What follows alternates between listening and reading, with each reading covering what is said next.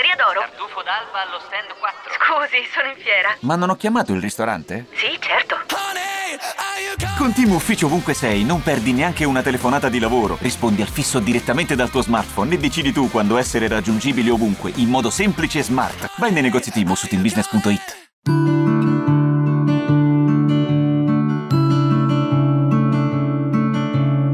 nome del personaggio di oggi è l'incarnazione del rimpianto fatto calciatore. Il suo talento e la sua classe cristallina hanno illuminato i più prestigiosi palcoscenici del mondo. Lui, in carriera, ha vestito maglie di diversi top club, alzato coppe, brindato a più di uno scudetto, giocato tanto con la sua nazionale diventando uno dei campioni più stimati della sua generazione. Tutto questo lo avrebbe potuto fare anche indossando la nostra maglia, eppure non è stato così, perché Andrea Pirlo è diventato un mito solo quando se n'è andato dall'Inter.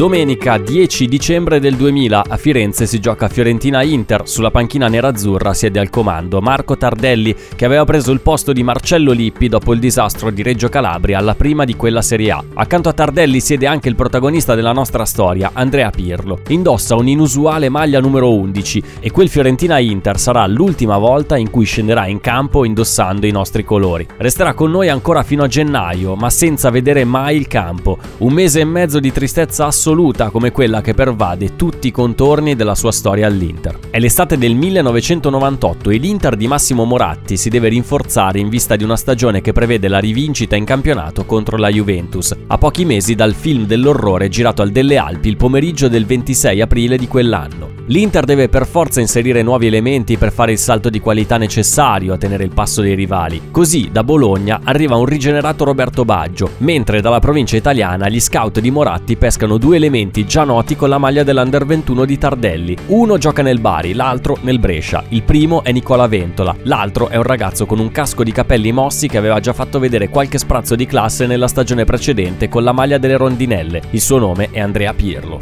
A pensarci ora, Pirlo avrebbe composto una coppia di centrali perfetta accanto al Ciolo Simeone. Solo che il mister di allora, Gigi Simoni, prima di gettare nella mischia il giovane Pirlo, ci pensa un po'. Ha ragione, aggiungerei, visto che non è mai troppo saggio bruciare sul nascere giovani campioni gettandoli addosso carichi fin troppo pesanti di responsabilità. Una scelta saggia che però non permette ad Andrea di sbocciare nel verde della pinetina, anzi.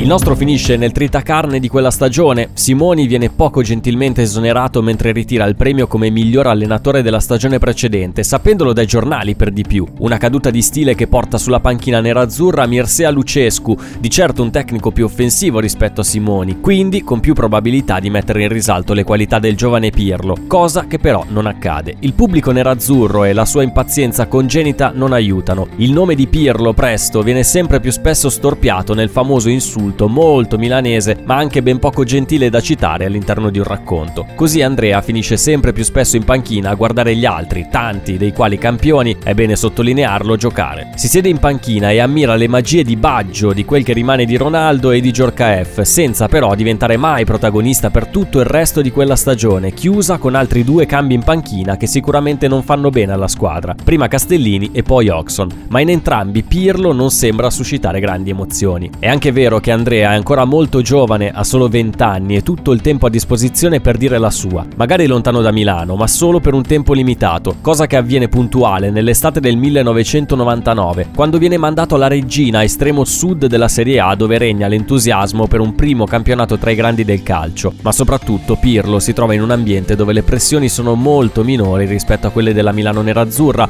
che nel frattempo cerca di rimettere insieme i cocci con l'arrivo di Marcello Lippi in panchina. Pirlo in Calabria torna a mostrare dimostrare le sue qualità di centrocampista dai piedi più che educati. È uno dei pilastri della nazionale Under 21 guidata da Marco Tardelli, con la quale vince anche l'Europeo del 2000 in Slovacchia, battendo in finale la Repubblica Ceca con una sua doppietta. Pirlo alza la coppa, si porta a casa anche il titolo di miglior giocatore del torneo e una meritata nuova convocazione da piano gentile per la stagione che sta per cominciare. Ma solo dopo 90 minuti di quel nuovo campionato tutto sta andando come troppo spesso accadeva in quegli anni a Ramengo. Non esiste che facciamo partite di questo tipo qua con una leziosità, con una, come, come, dei ragazzi viziati che vanno in campo perché si sentono più bravi e che la vittoria deve, deve arrivare soltanto per grazia ricevuta. Non è giusto questo nei confronti di nessuno di, di, chi ci paga e di chi ci viene a vedere. Io onest- sono le stesse cose che ho detto alla squadra eh, mezz'ora fa. Io fossi presidente, manderei via subito l'allenatore, prenderei i giocatori, li attaccherei tutti al muro e li darei calci nel culo a tutti, no. perché non esiste giocare in questa maniera, non esiste nella maniera più assoluta.